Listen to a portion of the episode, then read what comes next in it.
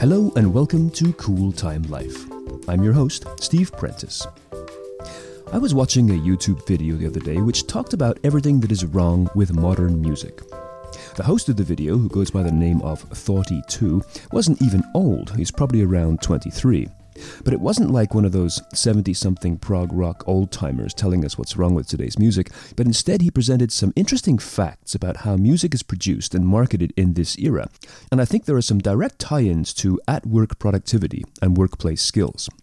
I have put the link to the actual video on the show notes, which you can get to via steveprentice.com. Just go to the podcast link. Or you can just search for the title yourself The Truth Why Modern Music is Awful. It's about 20 minutes long. He goes through a number of mechanical reasons about how modern hits by people like Taylor Swift are written by a very small group of people, and how a recurring musical note sequence called the millennial whoop echoes through dozens of modern hits. If you just Google that term, millennial whoop, YouTube will show you exactly what he means. Now, as a musician myself, I can agree with much of what Thoughty2 is saying, but I can also picture his grandfather, standing in front of a camera in 1963, slagging the long haired, gyrating freakishness of the Beatles or of Elvis, and lamenting the disappearance of quality music by Sinatra or the big band era. If you go back even further, and his great grandfather would have been complaining about Gershwin tearing the classics apart. Even Mozart and Beethoven were criticized for changing music too radically in their respective eras. So, can we see this change in music as a change management issue as well? Every generation deserves its own musical heroes, after all, if only to distance themselves from their parents or their older siblings. But here's the part of Thoughty2's presentation that really resonated with me. He pointed out the effect that free, downloadable music has had on its creation and quality. Back in the days of vinyl LPs and packaged CDs, you, as a music consumer, had to head on down to the music store and plunk out some hard earned money to purchase a collection of songs by your favorite artist. There's a lot of work involved in that, and it wasn't cheap. In 1975, an LP would have cost between $4.99 and $7.99. I remember myself wishing I could get that triple album by Kiss, which at the time was retailing for an astounding $10.99.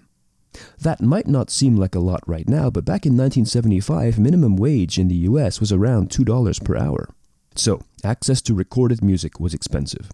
Concerts were cheap compared to today because they were the lost leaders designed to get you to buy the merchandise and the albums. Now, as David Bowie so accurately predicted back in 1980, music is free, which is why artists and their employers, the record companies, must recoup their costs through live performances at hundreds of dollars per seat. So, free music instantly available is the culprit because it's free or mere pennies and because it is available for instant download. There is not time required to think through the process, to debate whether the tunes are worth buying, or to spend time afterwards listening over and over to the tunes, if only to justify the cost of the purchase. Instant access means that tunes must offer a combination of universal appeal and familiarity. To be too different entails too much risk. Tunes must have an instant hook, no long extended introductions, and in many cases these play as a mere backdrop to the video anyway. Still, there's nothing inherently wrong with that, in my opinion. Art must always strike a balance between innovation and the comfort of its audience to make money. But it's the speed issue that I'm looking at here. As attention spans shorten and instant access to information dominates, skills such as critical thinking tend to atrophy, and this poses a great danger to business and to productivity. Thinking is a process that requires massaging. I tell my audiences that two of the best ways to think are 1. To take a walk, just walk around the block and think about nothing. Do not check your email, just let your mind relax and let the thoughts come. Number 2 is to write things out.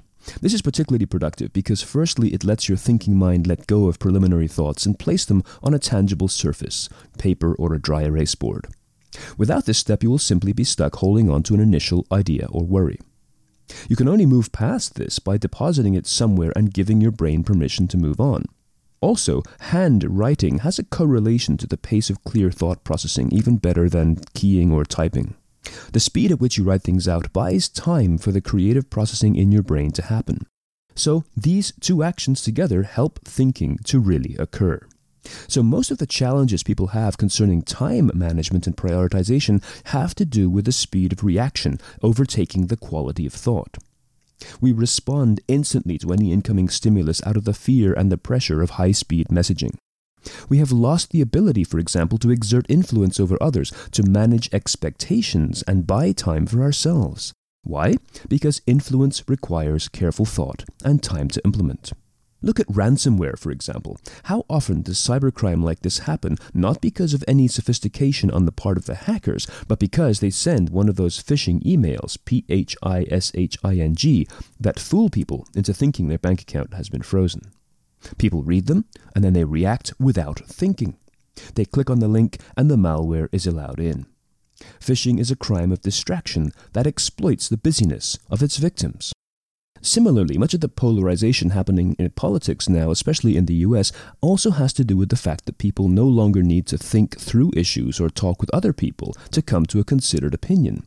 It is easier now to simply find an organization or news site that already sides with your beliefs and fears and wrap yourself inside that.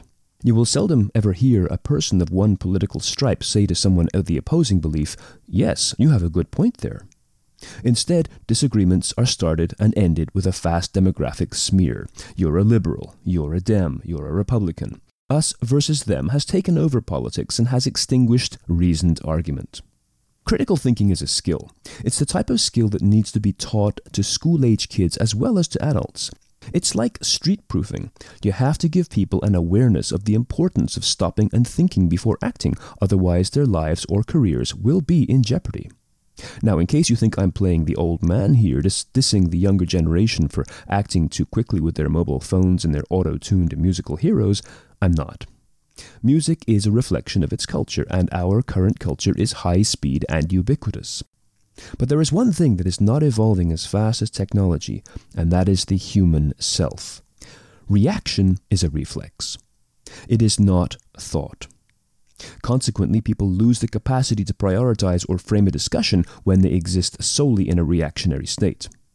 Building a strong relationship with your manager, for example, managing up, as the term goes, is impossible when neither of you have the time to do it. The same goes for delivering feedback to an employee or engaging in active listening. So many valuable activities and resources go out the window when people do not give themselves the time to fully use their thought processing skills. A recent article in Quartz at Work outlined the concept of the silent meeting, which is being used by groundbreaking companies like Amazon, in which the first 30 minutes of an in person meeting are spent in silence, as the meeting attendees read the material and reflect upon it before speaking. A link to the article is also at the show notes at steveprentice.com under the podcast tab. This strongly echoes the original philosophy of Apple when they were the ones changing the world, whose campuses included lots of space and time for employees to meet, chat, and cross pollinate their ideas, because that's where human brilliance and synergy come from. So, one last example.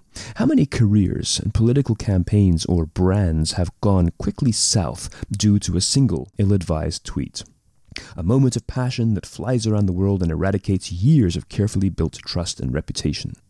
There seems to be no time allowed anymore to sleep on an idea, to see how you feel about it tomorrow.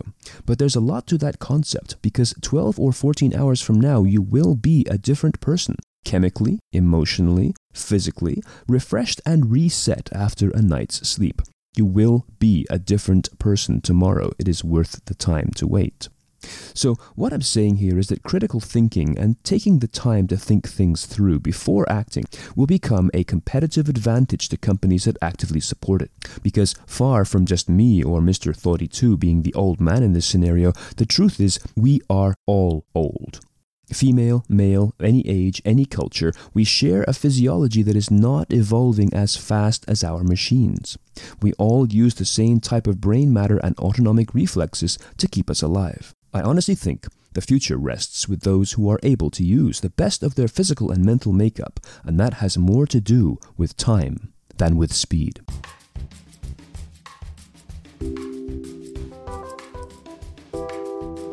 So, there you have it, my podcast on critical thinking, speed, and music. A list of all of our podcasts and the related articles is available at steveprentice.com under the podcast tab.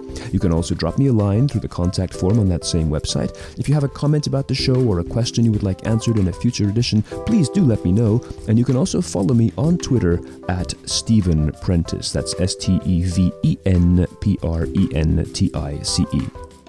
By the way, if you are looking for an entertaining keynote speaker for your company's next event, I do have a humorous one called Not Secure, which pokes fun at a whole range of workplace and technology challenges that we all know about.